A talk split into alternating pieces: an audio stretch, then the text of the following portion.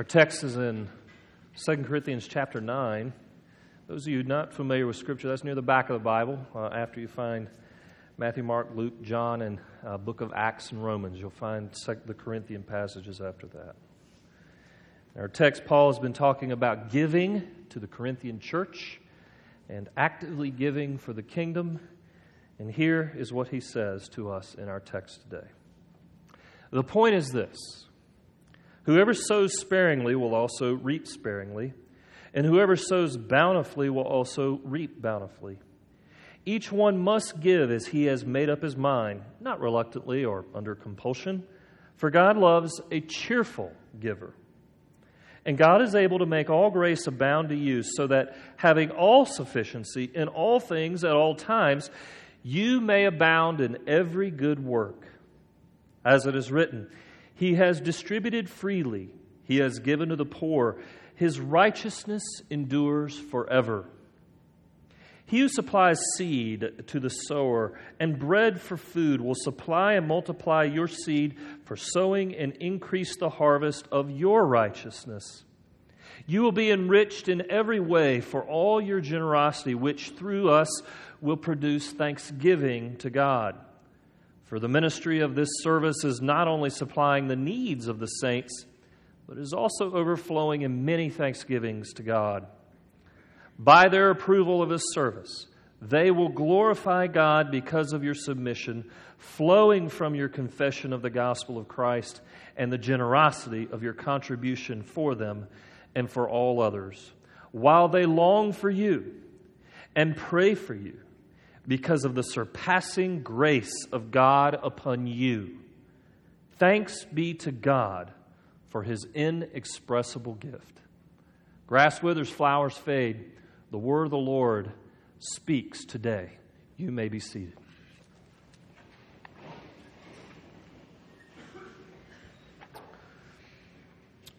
So sometimes investments that we make have far bigger returns than we could ever imagine.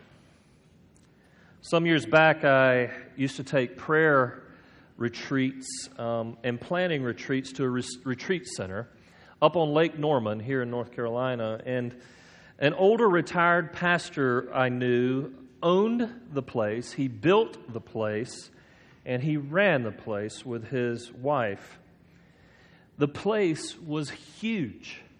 It was 10,000 square feet, and it was on lakefront property. That's Lake Norman. He would regularly host missionaries, pastors, church groups, all to stimulate gospel experiences with Christ. On one visit, I noticed this big house and just started to pay attention. It's right on the lake, and I started to wonder, how did this PCA pastor get this place, and how did he build it? It's on lakefront property. You know, the mind can go to places when it comes to money, things like that, and pastors even in our region. So I finally asked him, where did this all come from? And the pastor had an amazing story. You see, he had a sister who was a lifelong single woman and who lived in the Florida area. And she worked with a grocery chain her whole life and her whole career. And she started with this grocery chain when it was small and decided to invest money in their stock options program. Mind you, she was not an executive. She was not a super important person. She was just a hardworking regular staffer. Over time, that company grew. And it grew, and it grew, and it grew so much that stocks went out of the roof, and she became a very rich woman. What was the company that she worked for? Well, we know it in our area now. It's called Publix. Sadly, she passed away at a relatively early age compared to her two brothers who were pastors, but she gave the money over to my pastor friend, and she, who then took that money, started the retreat center, and also took those resources and invested them in kingdom works all over the world. Here's the thing. There was no way when she started with that company and started putting money into stock options that she would, there's no way she could know what could happen to that. The reality is that sometimes investments have far bigger returns than we could ever imagine. Well, guys, today that's what we're talking about in this final sermon on the Commitment Sunday of our One Fund initiative. We today as leadership are calling you, God's people, to invest in God's kingdom with your time, with your talents, and yes, we're even emphasizing in this season your treasure as stewards of God's resources. Now, over the last month, we've talked about how God's resources work relative to creation, to fall, and even redemption. But today I want to address the last important question. Where is all this going? If you invest in the kingdom of God in any financial way, dare I say relational way, dare I say with your time and your talents, where is this all headed? In other words, what should we expect as a return on an investment in the kingdom of God?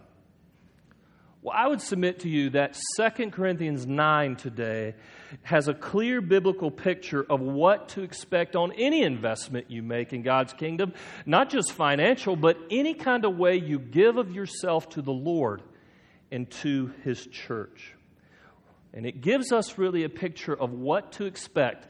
And guys, I'm going to just be a regular preacher today, and I'm going to give you 5 P's to tell you what to expect in our text today. 5 P's.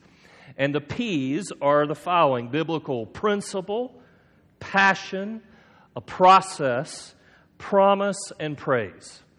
A principle, passion, process, promise, and praise.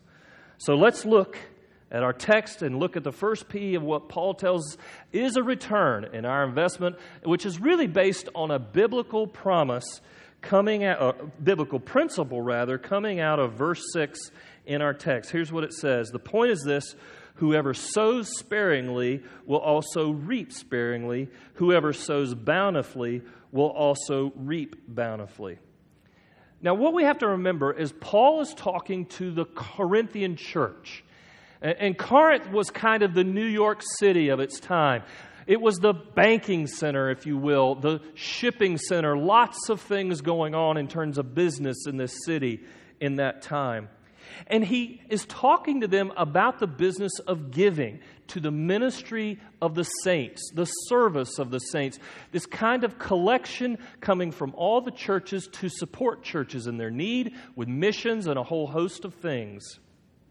He has also in the process, in a prior chapter before, talked about this other church, the church in Macedonia, that was a poor church that had been eager to give. And he uses their eagerness to give as an example of what it means to be generous and how they give to the church.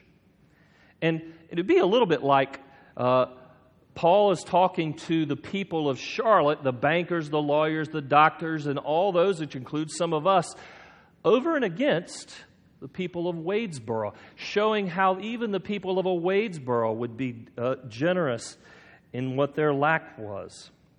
In other words, he's persuading the Corinthians to give to the kingdom. And specifically in our text, he's appealing to Proverbs 11 and Proverbs 22 and the allusions that are there, as well as an explicit text in Galatians 5 that says this, the biblical principle of you reap what you sow. And that applies to generosity. Now again, what he does in this process is he contrasts that if you reap sparingly, you sow sparingly. If you sow sparingly, you reap sparingly.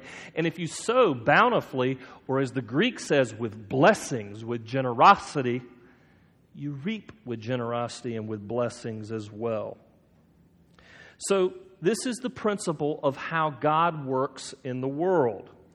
Now the question arises among us, in light that we're talking about money today, is this a financial principle from Scripture? That is, if you or I give thousands to God and His kingdom, to His church, to even beyond the church and the parachurch, will that result in millions coming back to us?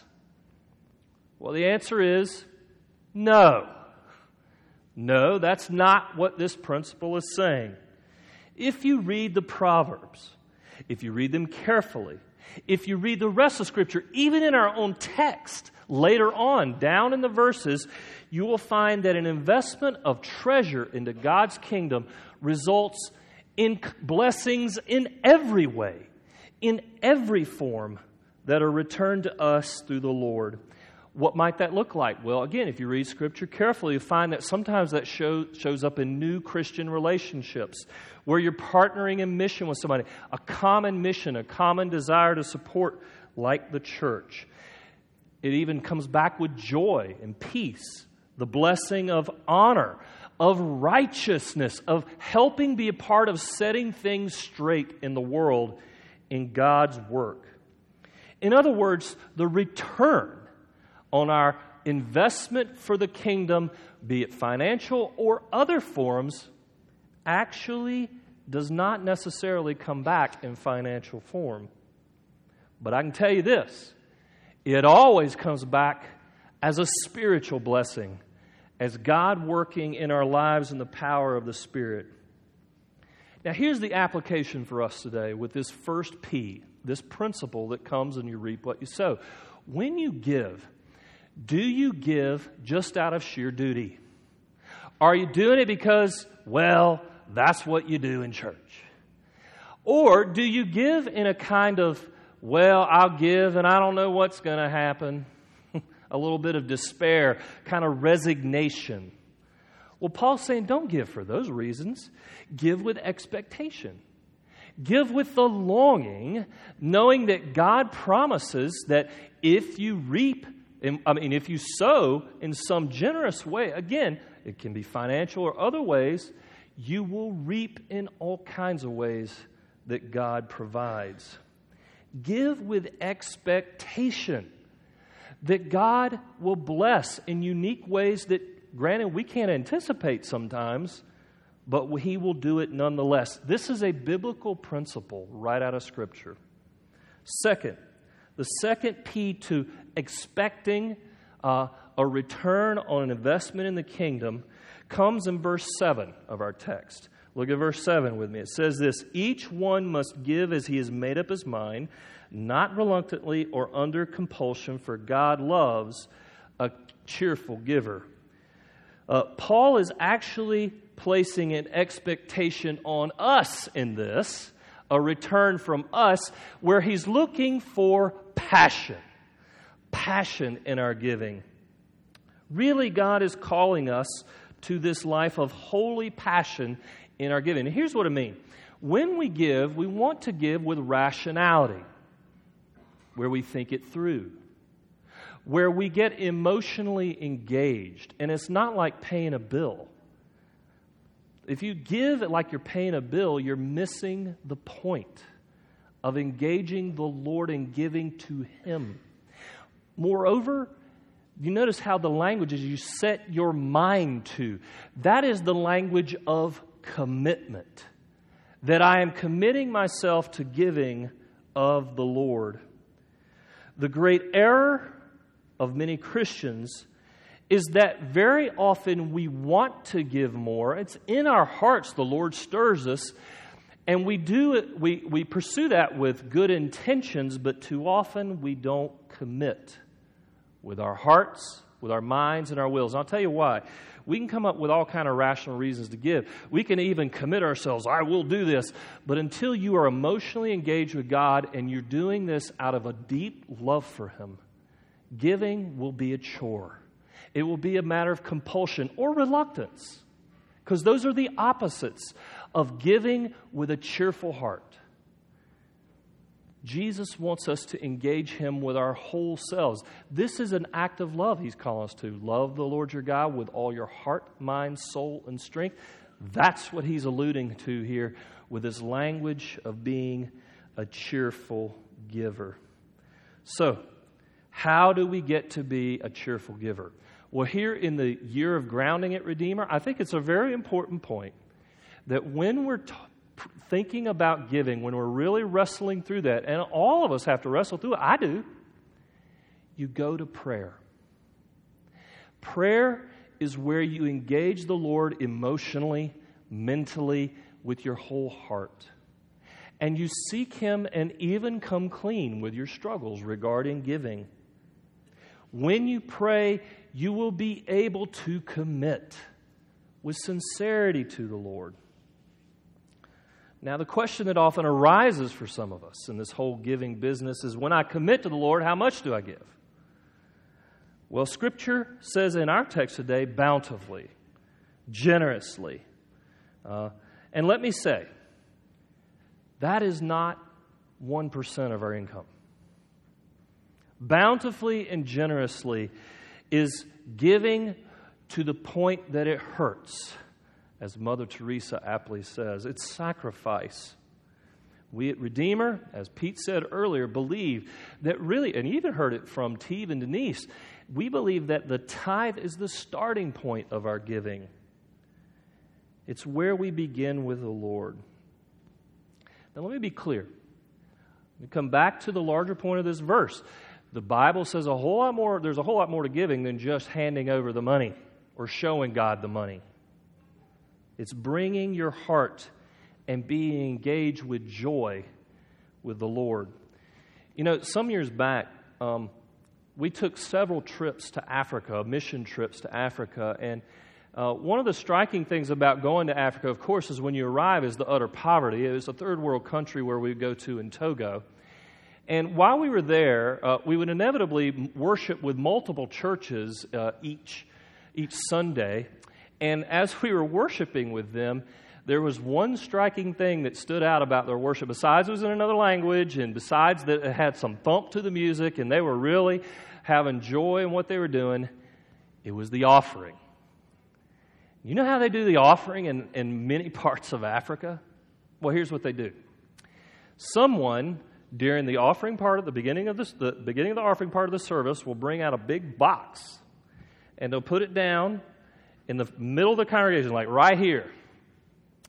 The band starts playing some really worshipful, exciting music, and the people start praising God. And then here's the key: they come out of their seats, they walk down the aisles, and they put money into the box.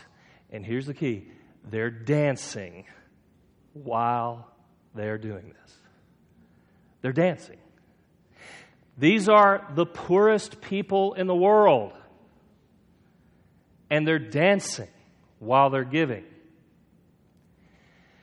Now, I want you to know, I'm not saying that a bunch of white people or others need to start dancing in our worship service to give. And I certainly don't want to see Daryl Timberlake dancing down the aisle when he gives. But what I am saying is that's the kind of heart we want to bring to the Lord in our giving. Whether you give online, whether you give here, wherever you give, there's this sense of, I give back to the Lord because He gave so much to me in Christ. I give back to Him.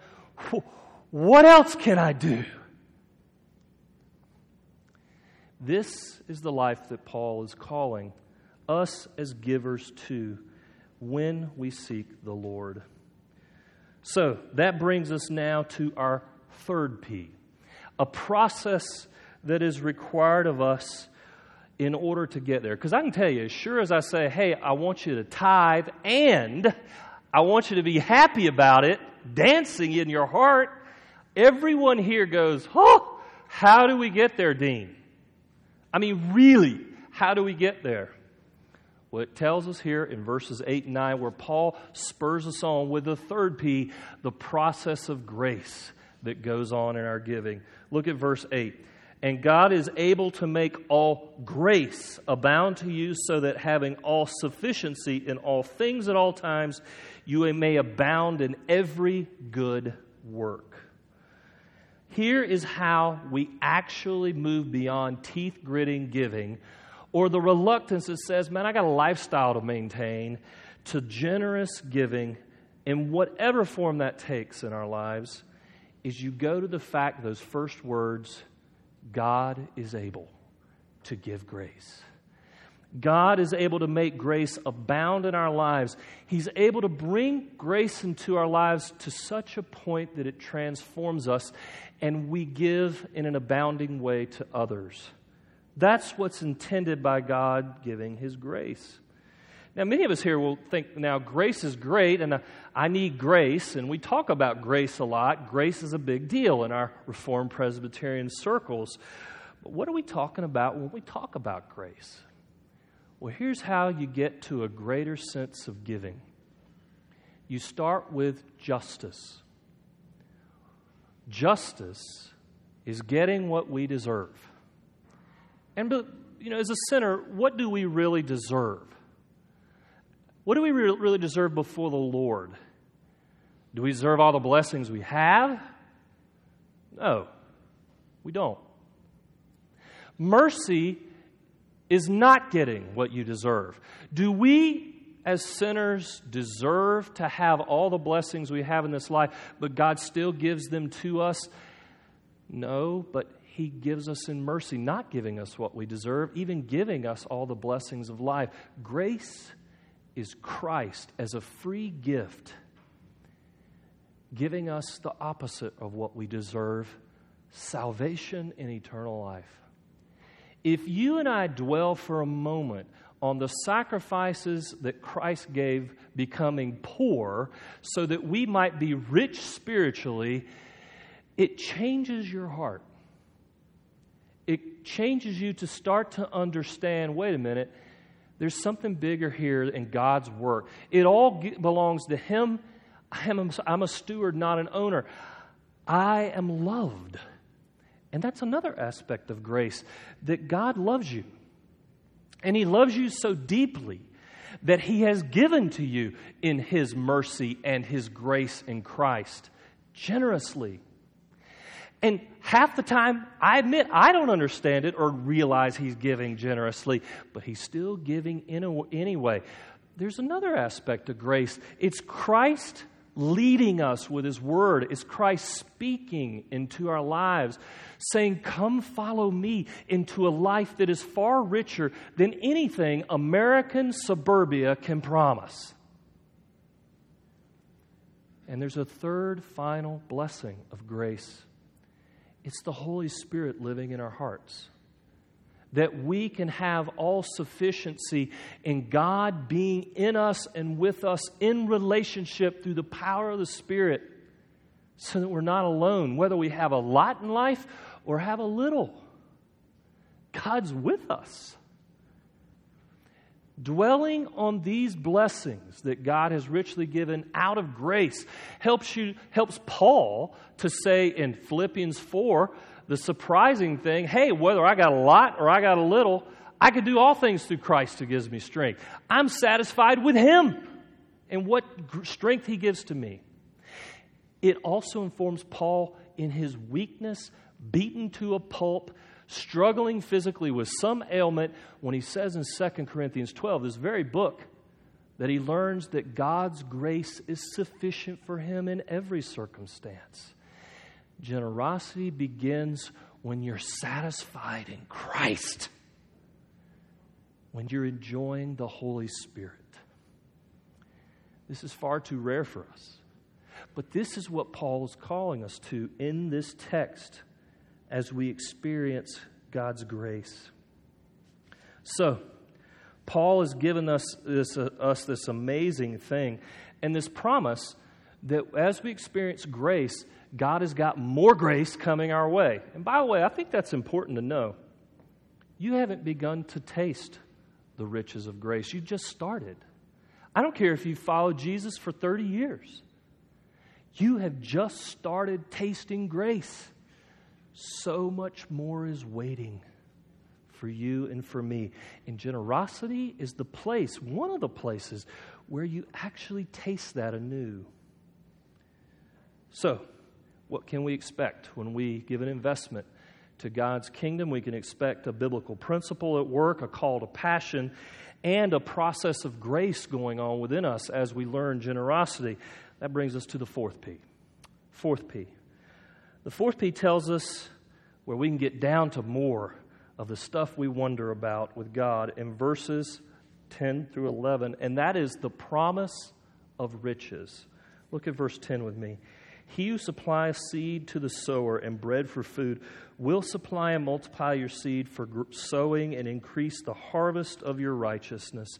You will be enriched in every way for all your generosity, which through us will produce thanksgiving to God. Do you see that? You're going to get more. You're going to be enriched. You're going to be blessed more by this. Now, of course, I've already said those blessings aren't necessarily financial blessings. But God promises in this text He will supply and multiply what we have, and then you will be enriched in every way. What's the biblical principle behind that? Well, when God gives resources to a steward and they use them well, He gives more. That's the principle that we see back in the Gospels. And further, if I may quote our friend and former elder at Redeemer, Don Harris, who so ably said, he's pointing out, you can't outgive God. No matter how much you give, you can't outgive Him. God promises to bless in absolutely every way. But this is, let's be clear. It's not just what the health, wealth, prosperity gospel says, that God will bless you if you give. Nah, it's not meant to stop. It's meant to be a derivative of Genesis 12, that we are blessed to be a blessing. Did you notice in our text how it says, you will be enriched in every way for all your generosity, which through us will produce thanksgiving to God? And then in prior verses, he talks about how we are to give in order to give to others. In other words, the very purpose of God giving to us and abounding us in grace is that we might do the good work of giving to others. We aren't supposed to be financial or blessing cul-de-sacs. We're supposed to be highways of blessings where we receive and give, receive and give, receive and give. That is our rhythm as the Christian in our lives. And you can bet that if we are generous with our time, talents, and treasure, that God will bless us more. Maybe not with money, but He will bless us in ways we are not expecting in Him. Randy Alcorn puts it this way: God prospers us not to raise our standard of living, but our standard of giving. God prospers us not to raise our standard of living, but our standard of giving. And Jesus said as much. He said, to him who much is given, much is expected, whatever form that takes. What's the application? You're not going to like this because I don't like this. But I was convicted of this week. Stop trying to control the outcome of your giving. Start trusting, as you give generously, that God will use it in ways you don't expect and bless you in ways you don't expect, as part of the mystery of faith in our giving. Now, let me be clear. That is not to say you shouldn't ask your leadership, how are we going to use these resources? Keep asking. Accountability is a good thing. But it is to say, you and I are called to give by faith to the Lord. And yes, you may ask accountability questions. But stop making control your highest value with money. Oh, how close that comes to me. Today, we're called to seek God with faith, hope, and love. To give generously because the Lord gives to us. Now, some of us here think, Dean, I've heard all this talk of blessing. It makes me nervous sometimes because I've given and I haven't seen a lot of blessing. In fact, sometimes the sacrifice of giving means I feel the pinch even worse. How in the world am I supposed to have any hope of where this is going? Well, that brings us to the fifth and final P in our text today. And it shows up in verse 12, and here's what it says: for the ministry of this service is not only supplying the needs of the saints, but is overflowing in many thanksgivings to God. And he goes on to talk about how others give praise to God and glory to God because of the generosity of people in his church. Do you want to understand what the chief end, kind of the long-term goal is going on in this whole matter of giving? Well, here's what it is. It's the praise of the Lord in the restoration of his kingdom. And I mean that in a temporal sense. When God, we provide resources in a temporal sense through this body, you will help missionaries around the world. You will help the hurting who need mercy and resources within our church and outside of our church. You will help pay for staff and pastors so that they can do active ministry on a full-time basis, studying the Word of God and caring for people. You are paying for a facility. You're giving so that we can actually even worship here on Sunday mornings at Sun Valley. The resources we give show up in temporal ways. But the result of that is supposed to be worship. Worship, praise to the Lord. By giving these resources, the people in our text are going, "Glory to you, Christ. Thank you, Lord, for their generosity which you provided through them." That's what we're looking for. If you want to look for an investment, a return on your investment, listen to the language of worship. Is it happening? Even as you give. The wonder of this is that not only does that affect us here and now. I mean, imagine as we give resources to church planters in Africa, to Haiti, to northern Mexico, even in this region, planting in the difficult place of America. Imagine the praise that's going on not only from the ministers of the gospel who are receiving it, but even those who come to Christ and are worshiping God too. That's what we're listening for.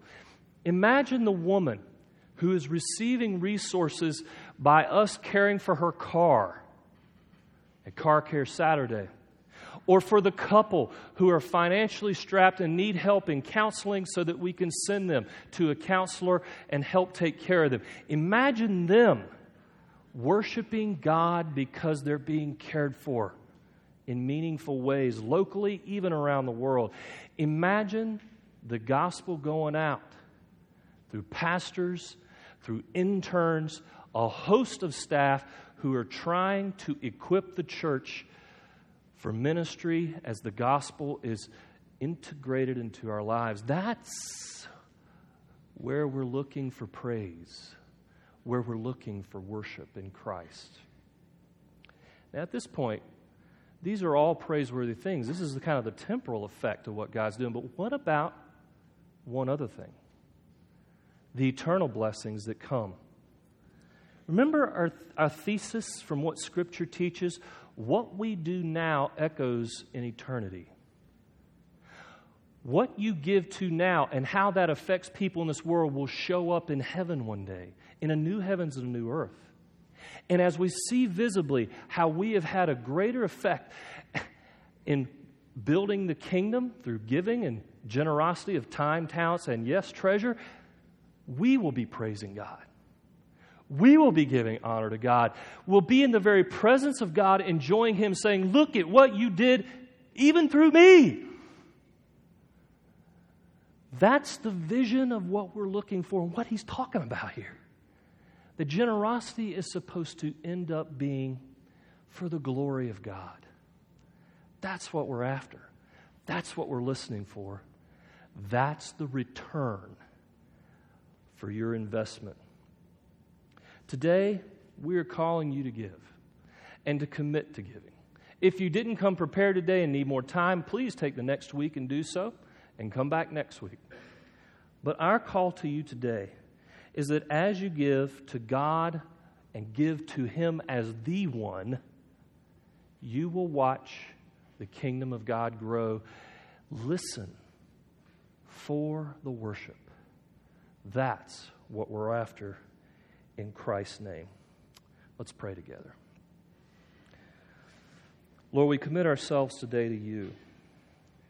And we do so, Lord, with the hope and the promise that we will experience a return on generosity. It probably won't take the forms we want to control or we anticipate or we necessarily want. It might, But all things considered, we yield to you, Lord, that thy will would be done. And we pray, Lord, even as we give today to your church and commit to Redeemer in particular, that you would take the generosity that's given today and you would build your kingdom in us, in our hearts, in our love for you, in, Lord, our community, that our community would be transformed more and more with the gospel as we are being light and salt, even to the world, Lord. Even to a world changed by us resourcing and loving on others around the world who need the gospel and need you desperately, Jesus. Today, give us a vision for what church can look like even when we give generously to your kingdom. We love you, and we offer ourselves to you in Christ's name today. Amen. Now's the time I'd like to ask the ushers to come forward to receive the second offering. This is